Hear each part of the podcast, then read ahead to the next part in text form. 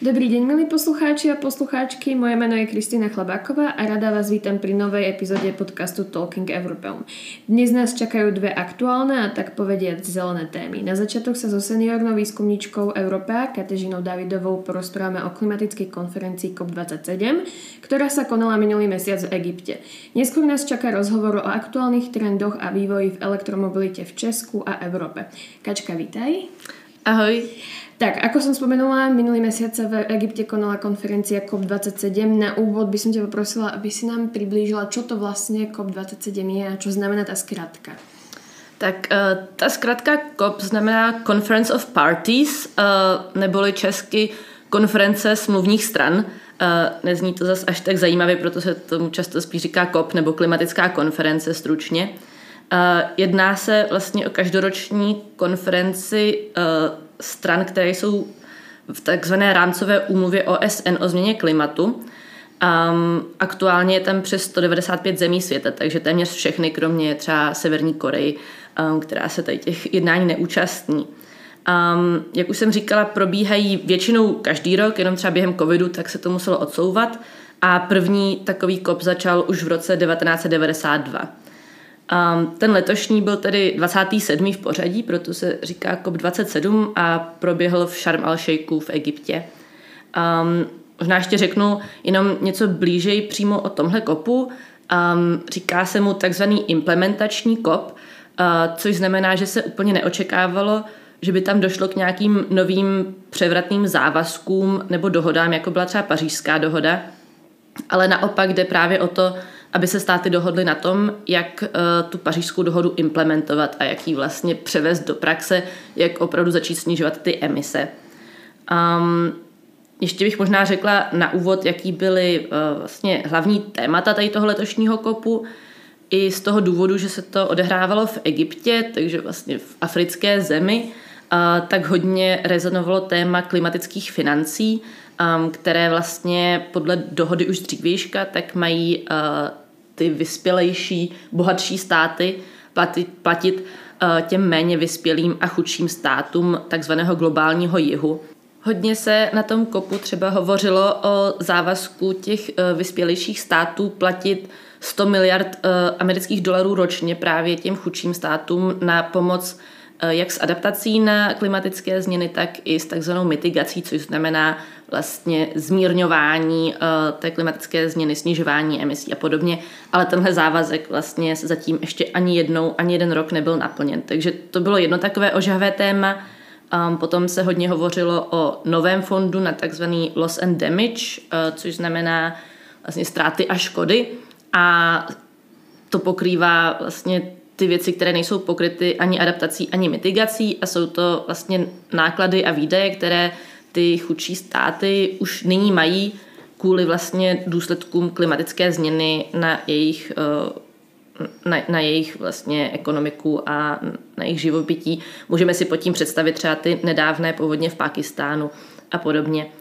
A kromě tady těch finančních věcí, tak eh, jako každý rok se vlastně byla snaha domluvit na tom, jak právě rychleji snižovat emise fosil, eh, skleníkových plynů a také na to, jak omezit fosilní paliva globálně. Vďaka, ty už si trošku predbehla moje ďalšie otázky, aby som sa ale rada vrátila k tej parískej eh, dohode a kopu v Paríži a tej tomu záväzku znižovať emisie, ktoré si spomenula. Jedným z cieľov týchto konferencií je udržať globálne oteplovanie do 1,5 stupňa Celzia. Uh, je ale tento cieľ podľa teba stále reálny? Nedávno vyšiel report The Economist, ktorý hovorí, že tento cieľ sme už dávno prekročili a musíme sa snažiť to ale udržať čo najnižšie. Jo, vlastně během toho kopu se hodně objevovaly zprávy o tom, že ten cíl 1,5 stupně už je jako mrtvý a že už uh, jako se musíme dívat spíš na to, jak udržet to oteplování třeba na dvou stupních nebo něčem podobném. Um, já si myslím, že my samozřejmě jako nevíme, jak to nakonec bude a a je důležité se snažit udržet tu teplotu, ten nárůst té teploty co nejníže, protože vlastně podle zpráv IPCC, toho mezivládního panelu pro klimatickou změnu, tak z toho vyplývá, že jakýkoliv eh, vlastně zlomek eh, nárůstu té teploty, tak bude mít obrovské negativní dopady na nás. Takže určitě má smysl se snažit udržet to oteplení aspoň když ne na 1,5 stupni, tak třeba 1,6, 1,7. Vlastně každá, každý zlomek toho stupně bude mít uh, velmi silné dopady. Takže to bych jako zaprvé řekla, že um, určitě má smysl se o to stále snažit. Um, na druhou stranu ale je potřeba tedy si říct, jak to vypadá v současnosti. Podle vlastně vědců jsme nyní na trajektorii k oteplení o 2,5 stupně do konce tady toho století oproti té předindustriální době. Pokud by všechny ty závazky, které státy v Paříži a na těch dalších konferencích, na těch dalších kopech, um, kterým, ke kterým se zavázali, tak pokud by došlo k jejich naplnění, tak bychom se mohli dostat na oteplení 1,7 stupně. To vlastně vyplývá z nějakých nejnovějších dat uh, Mezinárodní energetické agentury. A vlastně i jejich ředitel Fatih Birol, tak tady k té diskuzi o tom, jestli 1,5 stupně je, mrtvá, je mrtvý nebo ne, tak řekl, že tenhle narrativ právě nejvíc vyhovuje těm, kteří jako těží z toho současného statu quo. Takže um, pokud si lidi řeknou, že už vlastně 1,5 stupně je nedosažitelný a, a můžeme tím pádem vypouštět emise, jak se nám bude chtít dál a dál, tak to vlastně nejvíce bude vyhovovat právě těm producentům fosilních paliv a, a třeba těm zemím, které se nejvíce podílí na, na tom znečišťování těmi emisemi. Takže já si myslím, že nedá se úplně říct, že by tenhle kop byl nějaký převratný v tom, že bychom si teď mohli říct, jo, jsme určitě jako na trajektorii k tomu 1,5 stupni, je to všechno v pohodě. To ne, Um, zároveň to ale jako nebyla žádná tragédie, nedá se zase říct, že by po tomhle kopu už ten cíl 1,5 stupně byl úplně jako mimo náš dosah. Um, tak jak se loni po Glasgow říkalo, že ten cíl 1,5 stupně jako je, uh, je, je na, na podpoře životních funkcí nebo jako leží na jednoce intenzivní péče, tak si myslím, že jako uh, letos je to vlastně to samé. Jakoby ten cíl stále žije, ale není to s ním úplně dobré a je opravdu potřeba se snažit vlastně ty emise snižovat co nejrychleji. Uh, ty si teda začala hovoriť o fonde Loss and Damage Fund, teda tou novinkou, ktorá prišla v rámci toho fondu. Uh, mohla by si nám trošku bližšie približiť, ako by mal fungovať v praxi, respektíve uh, kto by mal platiť do toho fondu. Uh, tu sa objavili zase nejaké vyjadrenia a názory odborníkov, že to úplne nie je taká výhra, pretože to môže znamenať presun financí od práve spomínanej adaptácie a mitigácie k tomuto fondu. Ako to vidíš ty? Jo, tak tam jako je potřeba říct možná nějakou historii nejdřív, um, že o tom Loss and Damage fondu se debatovalo už i na předchozích kopech a byla to vlastně jedna z věcí, kterou právě ty státy toho globálního jihu hodně jako tlačily a chtěli, aby byla zavedená a Evropská unie spolu s USA tak byly vlastně těmi hlavními uh, zeměmi nebo bloky, které uh, ten ten fond vlastně nechtěli úplně zavádět, bylo tam víc argumentů. Jeden byl, že třeba už existuje spoustu jiných fondů, třeba takzvaný zelený klimatický fond um, a další adaptační fondy. Um, takže by to byl jenom další vlastně finanční nástroj a proč to teda neudělat třeba už v rámci existujících fondů. To byla jako jedna věc, ale druhá asi důležitější věc je vůbec otázka přijetí nějaké odpovědnosti za tu klimatickou změnu a do toho se samozřejmě nikomu nechce, Um, hodně tam vyvstává potom vlastně ten koncept klimatické spravedlnosti, kdy vlastně země, které vypustily nejvíc emisí historicky, právě třeba EU, USA, nyní už i Čína se tam přibližuje, tak už jsou nyní vlastně ekonomicky rozvinuté a už můžou ty emise snižovat, protože už se dostali za nějakou hranici, kdy už vlastně mají ty technologie, mají ty finance na to, jako financovat tu zelenou transformaci, zatímco ty země, které se rozvíjí až nyní, tak historicky vypustili minimum těch emisí, zejména třeba africké země, vlastně, když se na to podíváme, tak uh, jsou zodpovědné za opravdu minimum emisí. Uh, zároveň se po nich nyní chce, aby taky ty emise snižovaly a ještě k tomu jsou to právě tyhle země, na které už nyní dopadá vlastně velká většina těch uh, negativních dopadů té klimatické změny, ať už to jsou třeba povodně nebo dlouhá sucha třeba v Africe právě. Uh, nebo extrémní výkyvy počasí a podobně. Takže už mají nyní vysoké náklady na to se s tím vůbec nějak popasovat, ačkoliv to vlastně nespůsobili oni. Takže ta otázka toho přijetí odpovědnosti za to, že když tedy někdo historicky emitoval hodně emisí, tak by nyní se měl finančně podílet třeba na té pomoci těm státům, které, které, které jsou tím nejvíce zasaženy, tak uh, o tom se tam hodně debatovalo a vlastně EU ustoupila z té své pozice až úplně ke, ke konci řekla, že tedy uh, bude pro vytvoření tady toho fondu na loss and damage, um, což bylo bráno jako poměrně velký úspěch pro právě jakoby ty chudší rozvíjící se země. ale když se podíváme potom na ty detaily, tak tam vlastně se řeklo, že to, kdo bude platit, kolik se bude platit, jak se z toho bude čerpat a podobně. Takže ty detaily se domluví až na, na kupu příští rok, který bude v Dubaji. Um, my už jako nyní víme, že by to měly tedy platit ty nejbohatší státy. Um, hodně se řešilo, jestli by měla platit třeba i Čína nebo třeba Saudská Arábie, které doteď byly vlastně brány jako ty rozvíjící se země, ale zároveň už jsou nyní obrovskými emitenty emisí. Takže se hodně řešil ten rozdíl, jestli to rozdělovat na rozvinuté a rozvíjící se země nebo na uh, velké a malé emitenty, protože pokud se to řekne, že budou platit velcí emitenti, tak tam už určitě spadá i třeba Čína a Saudská Arábie. Ale tohle jsou všechno jakoby ještě detaily, které se budou muset uh, ten příští rok domluvit. A to samé, to, komu by to mělo přicházet, protože zatím v tom návrhu to vypadá tak, že by se to týkalo vlastně poměrně málo zemí, opravdu těch jako nejvíce zranitelných a nejchudších, ale byla by tam i spousta zemí, která vlastně tady do té definice třeba nezapadala, i když by nějaké finance na loss and damage taky potřebovala.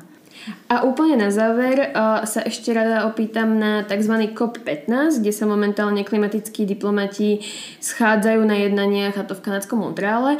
Česká republika ako krajina predsedajúca v Rade EÚ tam zohráva aj výraznú rolu v príprave týchto rokovaní. O čo vlastne ide? Tak ten COP15, eh, říká se mu také biodiverzitní COP, eh, je to tedy setkání eh, právě těch klimatických diplomatů a zástupců států o ochraně biodiverzity neboli druhové rozmanitosti.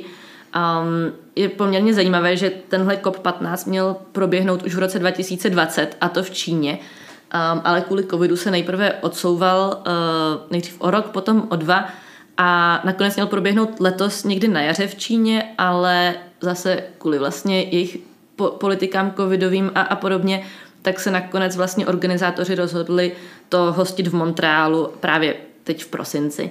Um, takže je to vlastně něco, co už dva roky se na to uh, ti diplomaté připravují a vlastně hlavním cílem tady toho kopu je vytvořit něco jako pařížskou dohodu, ale právě pro tu biodiverzitu, protože ta krize biodiverzity a vlastně vymírání přírodních druhů a živočišných druhů, tak eh, je taková krize možná v pozadí té klimatické krize. Zatím eh, tomu úplně nebyl věnován, eh, nebyla věnována taková pozornost, ale je to vlastně hrozně zásadní pro vůbec přežití jako lidí tady na naší planetě, protože um, když bych řekla jako jedno číslo, tak za posledních 50 let došlo k vyhynutí 69% volně žijících zvířat, um, druhů volně žijících zvířat, což um, je vlastně jako obrovské číslo. Říká se, že dochází k takzvanému šestému vymírání druhu, um, ale takže by se mohlo zdát, že už se to jako dělo v minulosti a tím pádem to zase jako se může stát a bude to v pohodě, ale ono to tak úplně není, protože um, jednak nyní k tomu dochází a víme jistě, že k tomu dochází vlivem člověka a lidských aktivit, což dřív uh, úplně tak nebylo. A za druhé, nyní k tomu dochází asi dvojnásobně rychlejším tempem než v těch předchozích, um, které se děly třeba před miliony let, takže ani to srovnání tam není úplně jako uh, relevantní. A vlastně snaha tady toho kopu je tedy dosáhnout nějaké uh, společné dohody na tom, jak se státy budou zasazovat o ochranu právě té biodiverzity um, ať už je to třeba na, v půdě uh, jako na pozemských živočichů, anebo, nebo v oceánech, kde vlastně dochází také k vymírání těch druhů. Um, takže to je asi cílem tady toho kopu. Um, mělo by to končit, tuším, na konci tohoto týdne nebo příští týden. A vlastně podle ekologických organizací, třeba Greenpeace, tak by měly státy se tam dohodnout na tom, že 30% veškeré globální půdy a vody Eh, bude do roku 2030 v nějakých ochranných zónách a bude vlastně jako zakonzervováno tak, jak je, aby tam vlastně mohly vzniknout nějaké ty jako biotopy pro ty ohrožené druhy a podobně, což jako 30% je poměrně hodně a opravdu na to musí spolupracovat všechny ty státy, eh, které se tam scházejí, zároveň na to musí taky vlastně vynaložit potřebné finance, protože bez toho, um, bez nějakých třeba kompenzací farmářům a podobně, tak, eh, tak se ta ochrana biodiverzity bude dělat poměrně špatně. Takže to se nyní řeší v Montrealu. Já myslím, že je potřeba se tomu tématu věnovat a vlastně dostat to téma třeba na stejnou úroveň pozornosti, jako má právě ta klimatická krize. Určite a dúfam, že my k tomu uh, nejak prispiejeme a k téme sa vrátime aj v ďalšom roku v našich ďalších té, uh, podcastoch. Na teraz, Kačka, ďakujeme, že si sa zúčastnila a prajeme pokojné Vianoce. Díky moc za pozvání a hezké Vánoce.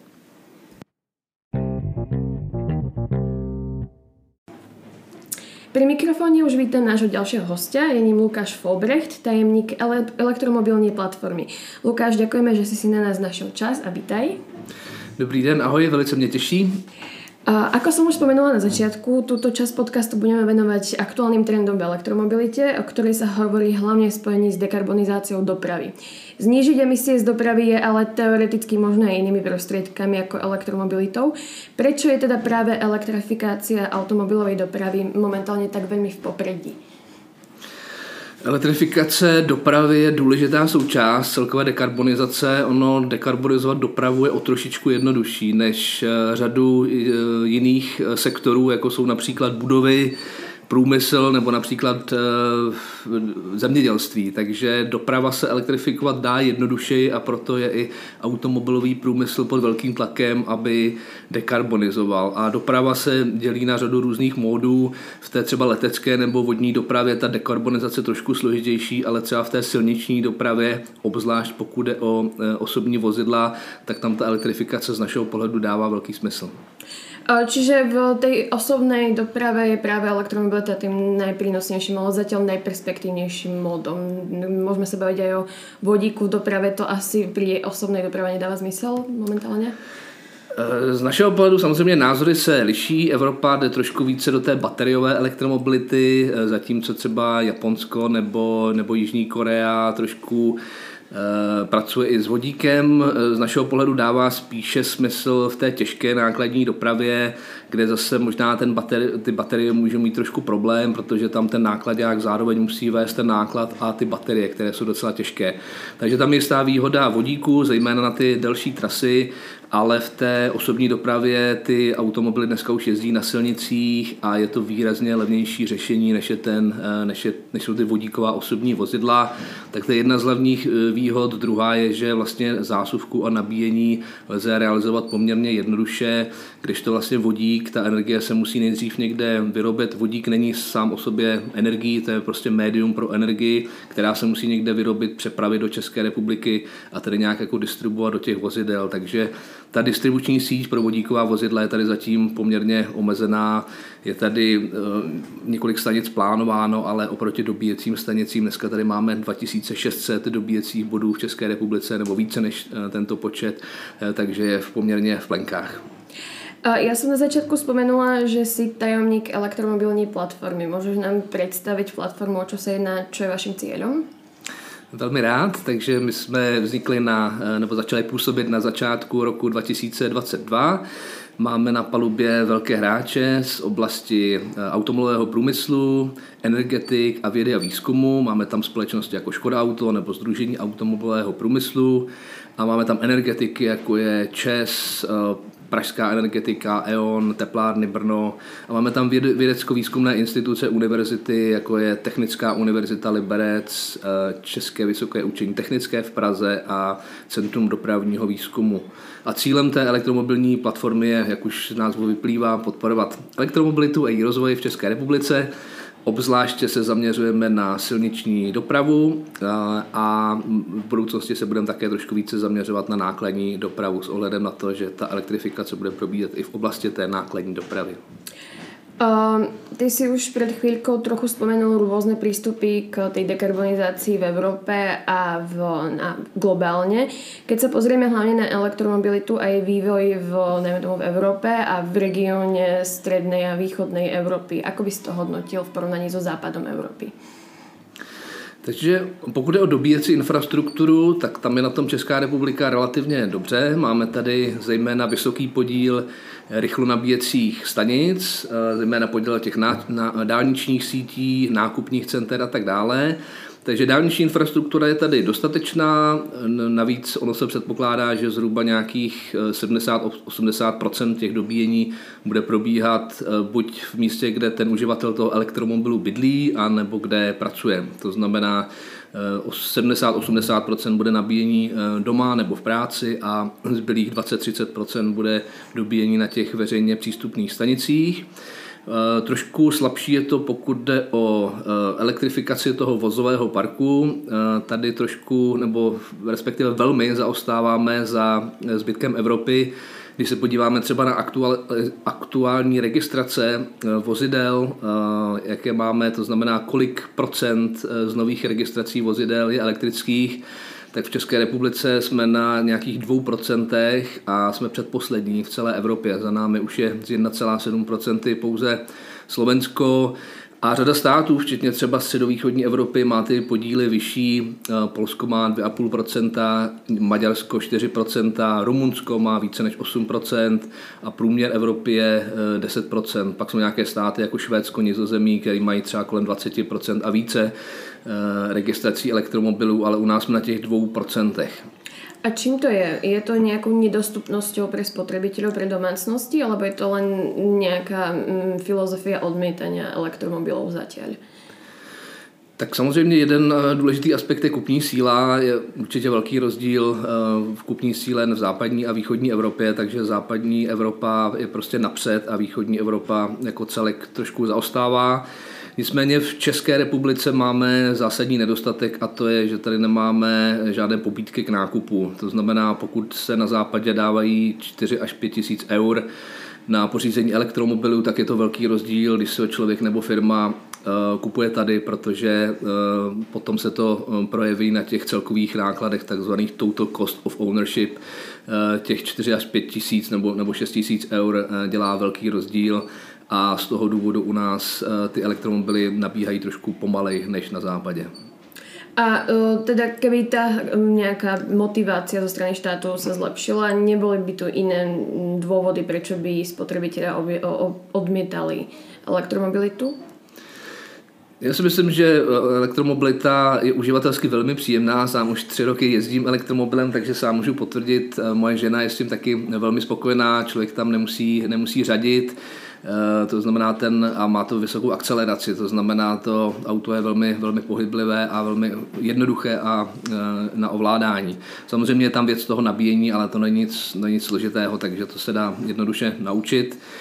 A co je docela zásadní, eh, já si nemyslím, že Češi nějakým způsobem zásadně odmítají nebo, nebo střed, obyvatele středovýchodní Evropy, že odmítají elektromobily jako z principu, ale řada z nich nemá zkušenost eh, s elektromobilem. A je tam ještě jedna věc, eh, koluje nám tady řada, řada mýtů a různých takových jako poloprav, takže každý eh, Čech, je to takové oblíbené hospodské téma, eh, se rád prostě jako diskutuje o tom, jak dlouho vydrží baterie a jsou takové ty mýty, že to nic nevydrží, nikam to nedojede, baterie hoří a za dva, tři roky budou na vyhození a budou se muset vyměnit. To je samozřejmě nesmysl. Je tady eh, celá řada dobíjecích stanic, baterie jsou bezpečné a elektromobily a e, takové ty různé jako polopravdy a mýty e, je třeba s nimi jako aktivně pracovat, což se snažíme dělat i e, v elektromobilní platformě.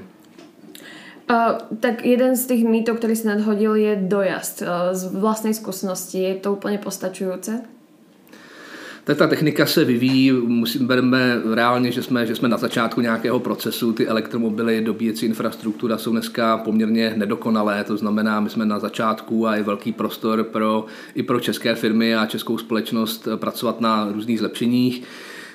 Ten dojezd záleží na typu vozidla. Já zítra jedu malým elektrickým Citygo do Brna, je venku je minus 6 stupňů v těchto dnech ale je tam několik dobíjecích stanic, takže té cesty se nebojím a, a ne, ani se nebojím cesty na zpátek, takže pohybovat s elektromobilem se dá, ale člověk musí trošku jít plánovat, to platí spíše pro ty malá vozítka, kterým jezdím teď já, ale jsou samozřejmě větší vozidla, jako je Vočkodovky Eniak nebo, nebo Tesly, nebo v podstatě většina těch produktů, které se dneska nabízí a ty už mají mnohem větší kapacitu baterie. A e, pokud je dojezd třeba třeba 400-600 kilometrů, tak to by mělo stačit na, jeden, na jednu jízdu samozřejmě, tak to by mělo stačit asi většině populace na ten běžný provoz. Pokud zrovna člověk nejede někam na druhý konec planety nebo do Chorvatska je to na zvážení, ale také se to dá.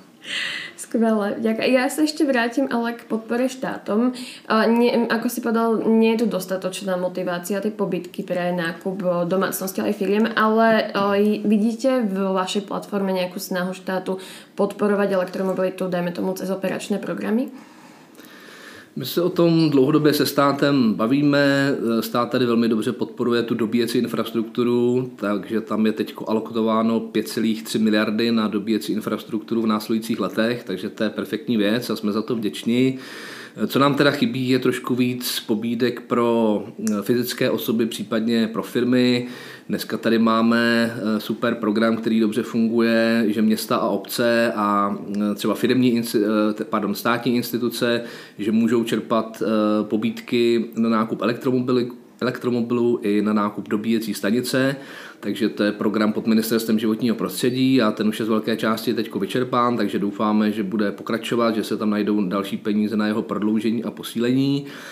Eh, ten operační program doprava eh, na dobíjecí infrastrukturu jsem zmiňoval, tam bude 5,3 miliard pod ministerstvem dopravy, tak další výborná věc a ministerstvo průmyslu obchodu připravuje program na podporu firem, podnikatelů, takže věříme, že se ho v následujícím roce co nejdříve podaří spustit a máme tady takové to šedivé místo, že nemáme pobídky pro fyzické osoby, takže pokud by se zejména z nějakých evropských peněz podařilo v budoucích letech nějaké peníze zajistit, tak by to bylo naprosto perfektní a možná, že bychom potom eh, lépe zvládli dohnat i zbytek Evropy.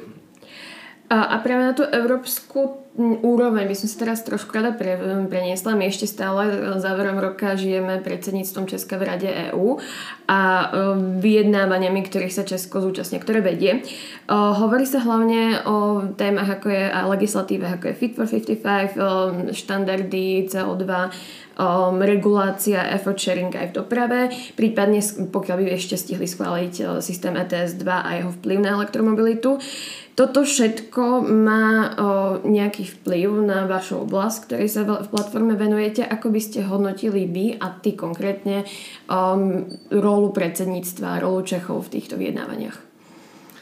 Takže já jsem sám osobně zažil to první předsednictví před nějakými, tuším, 13 lety, takže vím, jak trošku ten proces probíhá zevnitř, že je tam zatím mnoho práce, kterou, která není třeba tolik vidět a není třeba tolik doceňovaná. A pokud se jedná o současné české předsednictví, takže myslím, že tam Češi odvedli obrovský kus práce, povedlo se řadu důležitých témat eh, posunout a jedno z nich je právě dekarbonizační nebo elektrifikační eh, jako předpisy nebo předpisy, které se týkají těchto dvou oblastí. Já bych tam kromě toho, co jsi zmínila, ještě zmínil dvě věci. Jedno z nich je takzvaný AFIR, eh, ten se týká budoucího rozvoje dobíjecí infrastruktury v Evropě.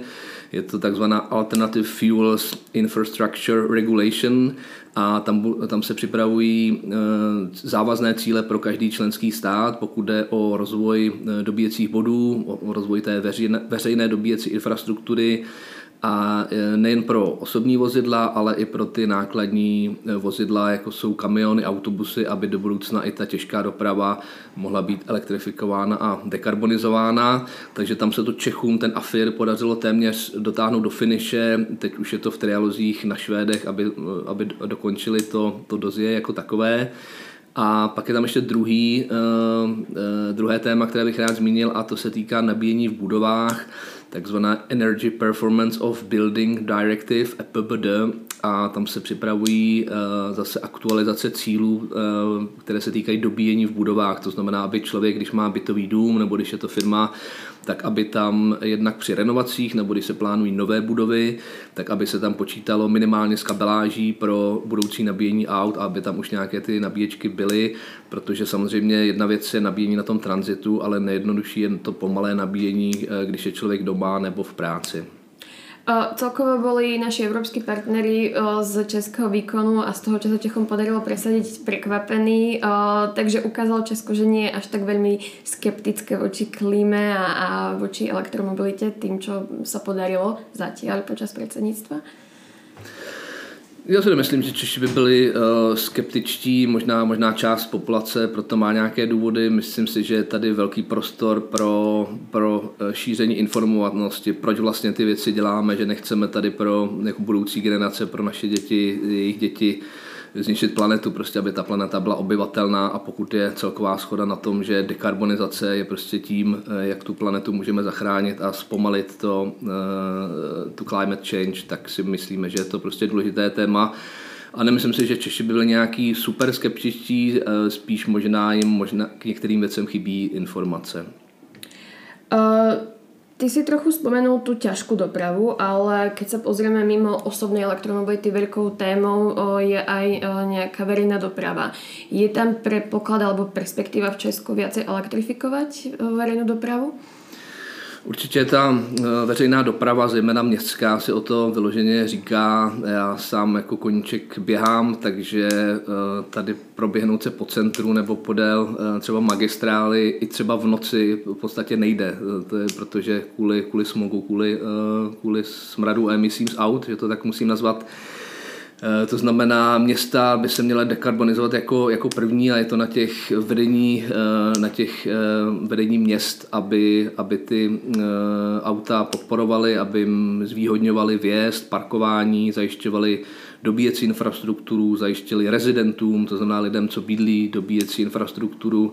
Teď tady máme třeba výborný projekt na Vinohradech, že se vlastně z lamp dělají nabíječky, to znamená, už jsou tady nějaké, jako, nějaké první Eh, projekty v tom směru a pokud o tu dopravu, tak já si myslím, že to dopravy jako velmi dává smysl, protože když se tady podíváš na Florence, na autobusové nádraží a budeš tam 10-15 minut čekat, tak ty nastartované dýzlové autobusy, to opravdu jako není nic příjemného a e, ono se to potom podepisuje na našem zdraví, takže není to jenom o nějakém jako příjemném pocitu a e, dobrém pocitu z toho života a z toho prostředí ve městě, ale je to i o zdraví. Je tam celá řada prostě karcinogenů, které nechceme prostě dýchat a elektromobil má prostě tu výhodu, že ty emise má lokální, to znamená, tohle je docela zásadní věc a už tady máme v České republice taky firmy, třeba SOR eh, a další, které vlastně, eh, které už dneska pomáhají ty autobusy elektrifikovat. Máme tady Iveco, plzeňskou Škodovku a další výrobce vlastně autobusů, Eh, kteří eh, se připravují na elektrifikaci. Takže to je to jenom otázka času, kdy ta doprava bude elektrifikovaná, ale samozřejmě vyžaduje to jisté prostě plánování, ty autobusy musí někde prostě nabíjet, eh, řeší se i různá taková inovativní řešení, třeba nabíjení jako bezdrátové během toho okamžiku, kdy oni jsou třeba na té zastávce nebo v depu, takže vlastně ze spoda pomocí nějaké technologie, že by se jim ta baterie trošku jako dobíjela, případně něco podobného, jako mají trolejbusy nebo tramvaje, že tam, že tam jsou nahoře nějaké, nějaké troleje, eh, pomocí kterých se třeba během toho, eh, té zastávky, eh, kdy se vlastně autobus nabírá cestující, tak je možné dobíjet. To všetko znie zaujímavo a perspektívne. A horizontálne časovo, o akej dobe se bavíme? Ono je to, u té osobní dopravy ty elektromobily už dneska nabíhají, eh, ty nákladní vozidla eh, v podstatě už také dneska elektrifikují a ty výrobci už mají nebo se pro ně připravují emisní cíle také, stejně jako má dneska osobní doprava, takže tam ta elektrifikace je v závěsu, ale probíhá a už dneska první elektromobily tady jezdí i v České republice, elektrobusy. To znamená, a máme tady i první třeba nákladáky, zejména pro nějakou tu dopravu, eh, spíš řekněme ne na té krátké nebo střední vzdálenosti, tak už jsou tady od různých výrobců, od Volva a od dalších už tady, už tady máme v provozu. Takže je to otázka let. Důležitá věc, že, že teďko eh, vlastně flíty, eh, které jsou veřejné, Eh, to znamená včetně hromadné dopravy, takže budou muset vlastně elektrifikovat, ale i třeba státní zpráva, takže tam jsou cíle k roku 25 a 30, že třeba k roku 25 necelých 30% těch vozů, eh, které vlastně nakupuje státní zpráva, už musí být elektrifikované, takže ono je to jednak, že ty města to chtějí a jednak je k tomu vlastně trošku pošťouchává i ta regulace. A úplne na záver niečo, čo našich poslucháčov veľmi zaujíma, často na to dostávame otázky, alebo teda moji kolegovia, ktorí sa téme venujú. Pre elektromobilitu je pot, sú potrebné výkonné batérie, ako si hovoril, ten vývoj postupuje, ale na výrobu batérií sme závislí na kľúčových surovinách, ktoré ale v Európe veľmi neťažíme. Hrozí nám v budúcno, budúcnosti závislosť na štátoch, ako je Čína? Tak velmi dobrá, velmi dobrá otázka a je to jedna z těch věcí, která bývají v těch eh, hospodských debatách také diskutována a v podstatě jako oprávněně, ale to už se postupně mění. Rostou nám tady jak houby po dešti po Evropě eh, výrobny baterií. Eh, sám jsem se byl podívat na severu Švédska v továrně Nordvolt, viděl jsem, viděl jsem ty rozměry těch, těch hal které, které se tam budují, to znamená během několika let my bychom měli být eh, v oblasti těch baterií eh, soběstační. To je jedna věc, pokud je o výrobu. Druhá věc, důležité je samozřejmě těžba, zpracování těch nerostných surovin, které jsou proto potřeba, litium, kobalt, nikl a tak dále.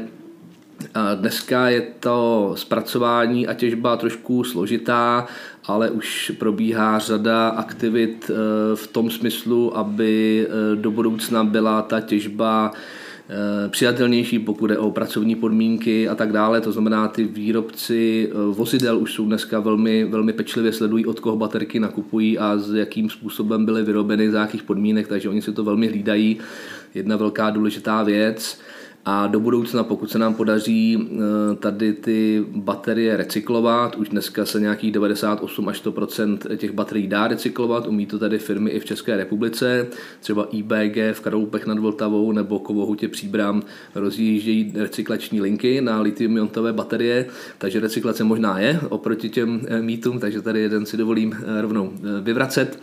A e, to znamená, do budoucna, pokud se ten cyklus uzavře, tak by jsme, tak ta závislost, e, která dneska existuje a je třeba ji přiznat, tak by se měla výrazně omezit. A druhá věc je, že paralelně se pracuje na dalších bateriích, které jsou, já jsem ještě jednou nohou v, pod Združením automobilového průmyslu na projektu, který se týká baterií a vzdělávání, který se jmenuje Albac a tam jsme se už nějakým tři roky zabýváme různými jako kompetencemi a celým tím eh, řetězcem. A vyplývá tam z toho eh, jedna věc eh, a to je, že se připravují baterie, jako je například sodíkové, které nebudou potřebovat to litium, to znamená tím bychom se vlastně, pokud tyhle baterie prorazí a podaří se nalézt dobré náhrady za to litium a další ty vzácné kovy, které dneska dovážíme, takže bychom třeba v těch sodíkových bateriích jako Evropa do budoucna mohli být výrazně soběstačnější obzvlášť pokud budeme recyklovat a nějakým způsobem ten kruh uzavřeme. Ale je to důležitá věc, celý ten výrobní řetězec. My tady máme ten eh, průmyslový sektor, eh, automobilky a jejich dodavatelé se nám dneska transformují. Oni se na to stejně jako eh, řada dalších hráčů v tom elektromobilním světě se prostě učí za pochodu, snaží se transformovat a řada z těch firm, které tady máme v České republice, tak už dneska má část produkce, která je pro ten standardní konvenční spalovací motor, ale už má část produkce, která výrazně narůstá, která je pro elektromobilitu. Nám sa blíži záver roka 2022, pokiaľ by si si takto na záver po našho podcastu a rozhovoru mal prijať niečo na ten ďalší rok na evropskej a na českej úrovni, čo by to bolo? E, takže pokud můžu přidat i světovou, tak za sebe bych si přál, aby e, bylo méně e, konfliktů válečných, válek, aby ty, co jsou brzo skončily, aby se nám tady trošku uklidnila situace i v oblasti energetiky a pokud je o Českou republiku, byl bych moc rád, kdyby jsme tady na elektromobilitu a další témata mohli se dívat do budoucna jako na příležitost, dívat se na pozitivně eh, na celé to téma a hledat tam eh, ty dobré věci a ty příležitosti v to, v čem my můžeme být jako Češi dobří a v čem můžeme v tom elektromobilním světě do budoucna prorazit. Lukáš Folbrecht, děkujeme za rozhovor. Já děkuji za pozvání.